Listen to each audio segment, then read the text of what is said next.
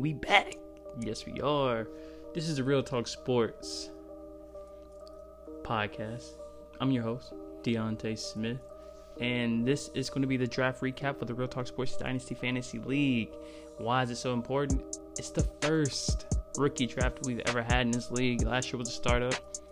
Kagan won it all. I was the runner up.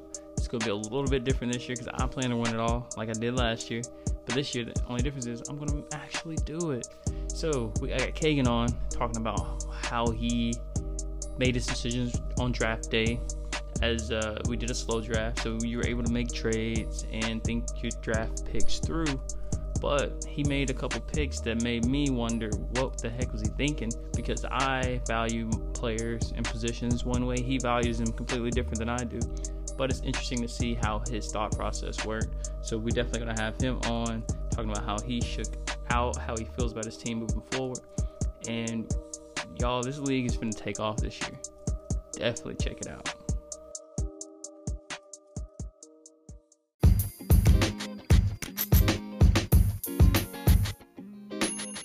So, as I begin to take a look at the first round, it went a little as expected, except for one pick. And we're going to go ahead and start with the first pick, who was picked by Kagan. He took Joe Burrow. And I'm going to let him explain to you what he was thinking when he did that. But that definitely changed how I was thinking moving forward. Because I, I definitely like Joe Burrow just because he was going to be day one starter. And you cannot pass up day one starter talent, I don't think. So that's what your first round is all about getting starters. And that's one thing he did by drafting Joe Burrow. So Joe Burrow goes number one. And then number two to Ike Peters. What up, Ike? Clyde Edwards Helaire, who's normally been I've, who I've normally seen go number one, but he was able to go number one. Jonathan Taylor went to JB at number three. Then JB traded and got the number four pick as well. He got Cam Akers, so he really locked down two running back positions on a roster where he already had Kerryon Johnson, Ryquell Armstead, Aaron Jones, and now he added Cameron Akers and Cam Akers and Jonathan Taylor to that backfield, which is super solid. Hall of Flamers, what up, Steven? He ended up getting CeeDee Lamb, which was a pretty good pick because I, I love CeeDee being in Dallas. They're going to throw it a lot. Maybe not because they're behind, but they are going to throw it quite a bit, and I think he's going to benefit from being in the slot. So hopefully they don't move Gallup to the slot. Then you got D'Andre Swift, drafted by Ashton. Ashton was a pretty solid pick. No complaints here. He will eventually overtake Kerryon Johnson, who has seemed to be injured quite often. Then we got Mike taking Jerry Jeudy, who I like as a wide receiver two in Denver because he has wide receiver one talent, but I just don't see him overtaking Courtland Sutton when it comes to targets and target share.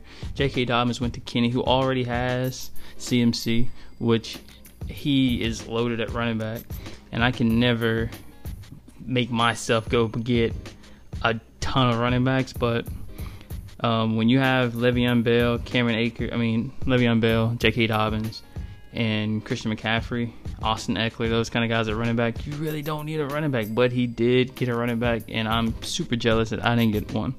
I ended up going with Justin Jefferson at number nine, and the reason I, I took him just because Adam Thielen's older, not old, he's just older. He's been injury prone. I think he played seven games last year, and or he missed seven games, one of the two.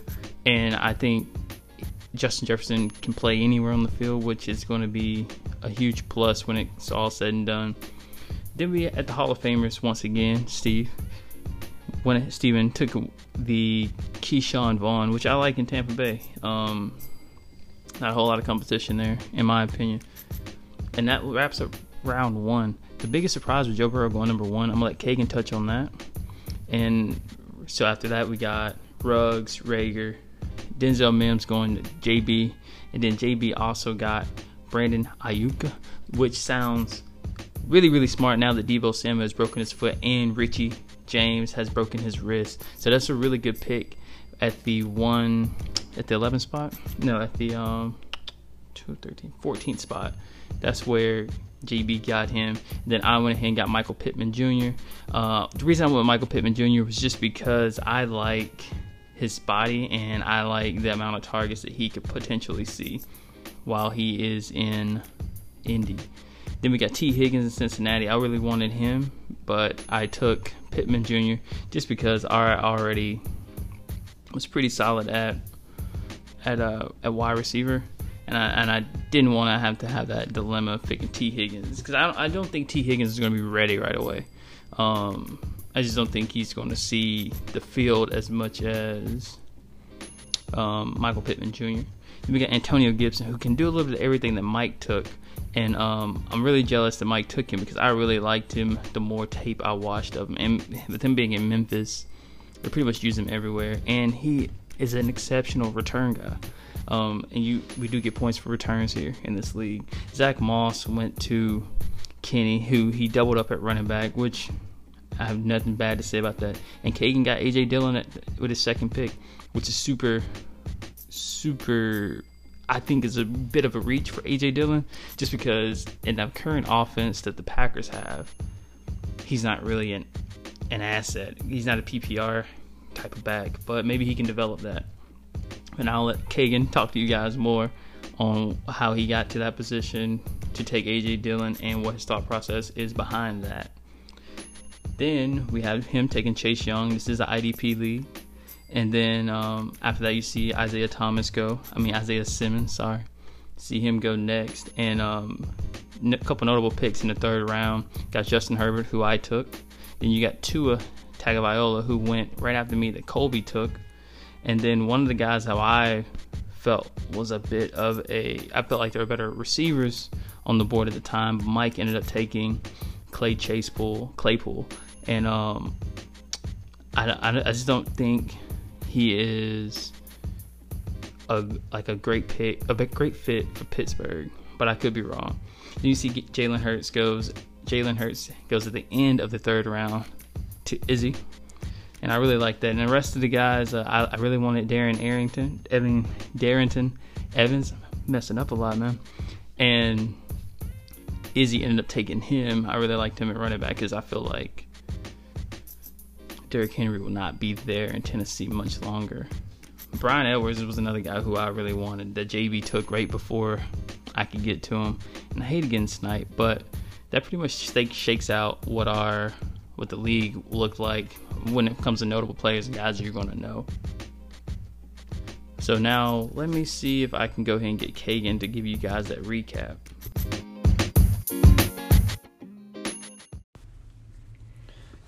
How's it going, everyone? This is Kagan here. I'm here to do my 2020 sleeper draft recap in the Real Talk Sports Fantasy League from my good friend Tay. Uh, be sure to check out his podcast, also titled Real Talk Sports. Uh, before I get into my draft recap, I want to just kind of run through uh, what my roster looked like uh, before the draft. And so at quarterback, I have uh, Matt Ryan, Sam Darnold, Daniel Jones, and Jarrett Stidham. At running back, I have Nick Chubb, Leonard Fournette, Saquon Barkley, Devin Singletary, Kareem Hunt. At wide receiver, I have DeAndre Hopkins, DK Metcalf, Calvin Ridley, DJ Chark, Tyrell Williams, uh, Mecole Hardman, and Alshon Jeffery. And at tight end, I have Evan Engram and Tyler Eifert. Uh, and before I get completely into the draft recap, uh, I did have uh, one, two, three, four, five, six picks this draft. I had the uh, first round, first overall. I had the second round, ninth pick, second round, tenth pick, fourth round, second pick, the fourth round, tenth pick, and fifth round, tenth pick. Uh, you know, I've done that through various trades through the 2019 season, but there are two trades I want to talk about that kind of set my roster at where it's at. Uh, so in 2019, I completed a three way trade with two other members of the league. Uh, I sent out Mark Ingram, Travis Kelce, Chris Thompson, and uh, David Njoku. Uh, in return, I received Evan Engram, Kareem Hunt, and Saquon Barkley. Uh, when I received Saquon Barkley and Kareem Hunt, it kind of gave me some flexibility. So right after that, I flipped Dalvin Cook and a 2020 third round pick for Nick Chubb and a 2020 first round pick. So that 2020 first round pick is how I ended up with the 1 1 overall. Uh, I did win the league, so it felt a little good going in, uh, coming off winning the league and having the first overall pick. Uh, so we'll get into my picks here. Uh, with the first overall pick, I took Joe Burrow. Uh, looking at my roster, I felt I was pretty set in the immediate and uh, the future for running back and wide receiver. Uh, most of my running backs are under the age of 24, uh, with Nick Chubb, Fournette, Barkley, and Singletary. And uh, we are a points per rush league, so I know Leonard Fournette may not be as flashy as most people are thinking, but he gets a lot of carries, so he, he grinds out a lot of points for me. Uh, wide receiver, Hopkins, Metcalf, Ridley, Chark. Uh, that's the core group, but I also have Alshon Jeffery, who I feel has a few years left in him. Mecole Hardman, who could continue to command a presence in one of the highest scoring offenses in the league in Kansas City. Uh, so I felt like I was in good shape there. Uh, so with Matt Ryan, I think I probably got two or three more good years out of him, but I think it's time to start hopefully hoping that Daniel Jones or Darnold or Stidham or hopefully now Joe Burrow will emerge. So I felt like going Joe Burrow there was my, my best option uh, to hopefully get a quarterback for the future. Uh, the second round, ninth pick, I took A.J. Dillon, uh, running back. Um, you know, uh, I just talked about how young my running backs are, and I felt like I probably just added another good, stable workhorse. Um, I plan on riding him out in my taxi slot this year. I do think Aaron Jones will end up somewhere else for Green Bay. I don't think he will return. So I could see AJ Dillon being the starter as early as next year and having another workhorse running back. So I was really excited about that pick. Um, second round, 10th pick. Uh, we are an IDP. I know I didn't mention IDP uh, but I did go. I went Chase Young. Uh, felt he was the best defensive talent in the draft, uh, and my defensive line was not very well last year. Uh, I didn't focus on defense, and uh, you know, it's it didn't hurt any considering I won the league. But there's definitely some games that I lost by you know a couple points. That if I'd have had a couple better defensive players, I probably would have won. So I did want to try to get a few defensive players. Uh, my next pick was the fourth round, second pick, and kind of the same thought process here. I went Xavier McKinney. Uh, I didn't have a good defensive back. I drafted Keanu Neal. Uh, he was hurt.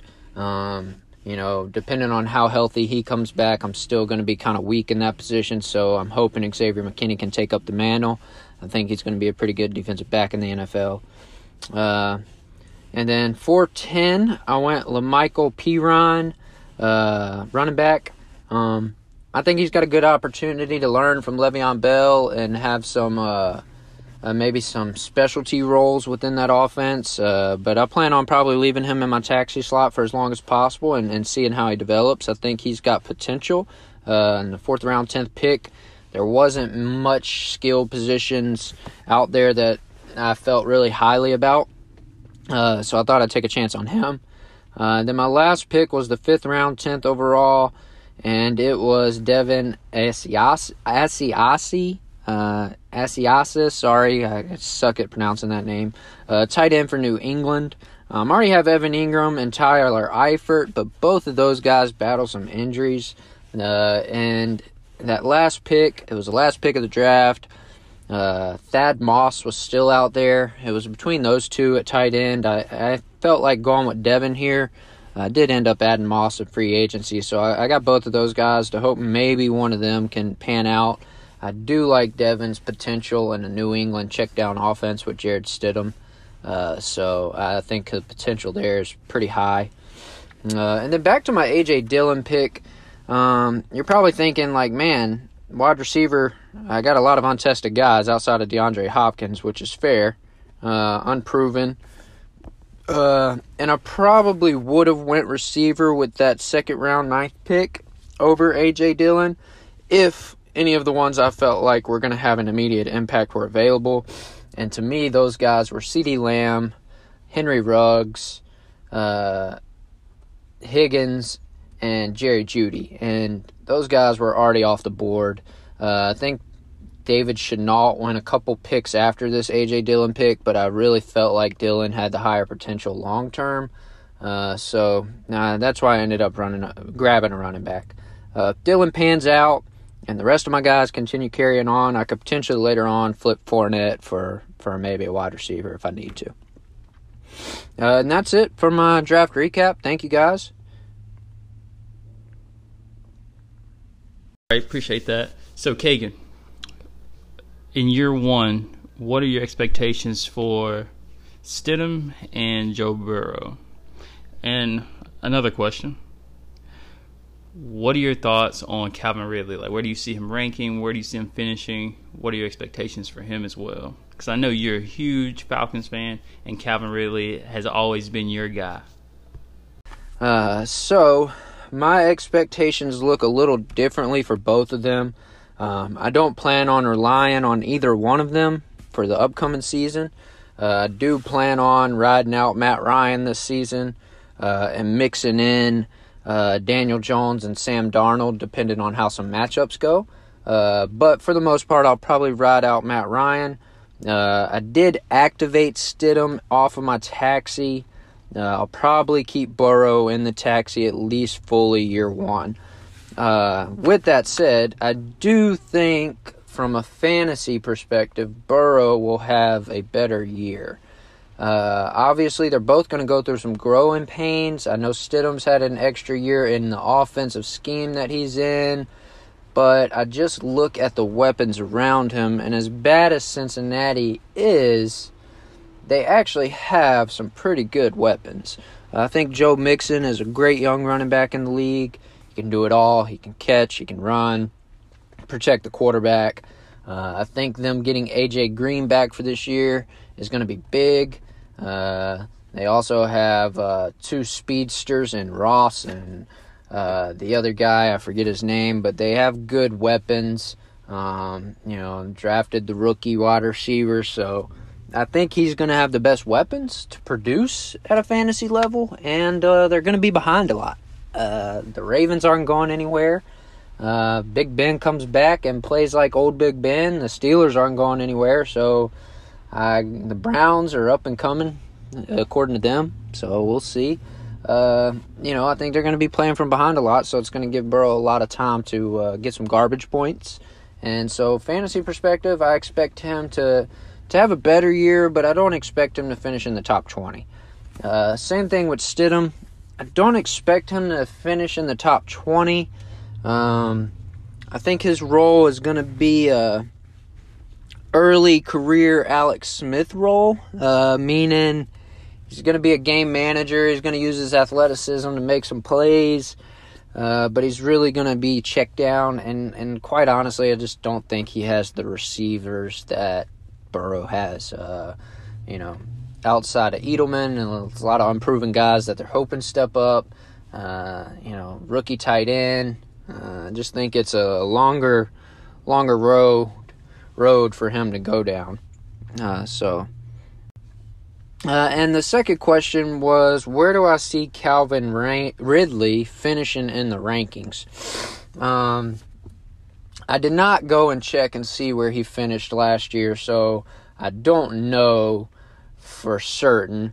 But I do think Ridley has the ability to be a top 15 receiver, um, even with Julio Jones. Um, you know, Julio commands a lot of attention. He's an absolute monster. So uh, that does open some things up for Ridley. But I also Ridley is is he's a great receiver in his own right. He's a great crisp route runner. He's got fast explosion off the line. He can get open really quickly. And uh, we love to throw the ball in Atlanta. So um, I don't think our offense is going to change. I think it could very easily uh, have 2,000 yard receivers, uh, one being Julio, one being Ridley.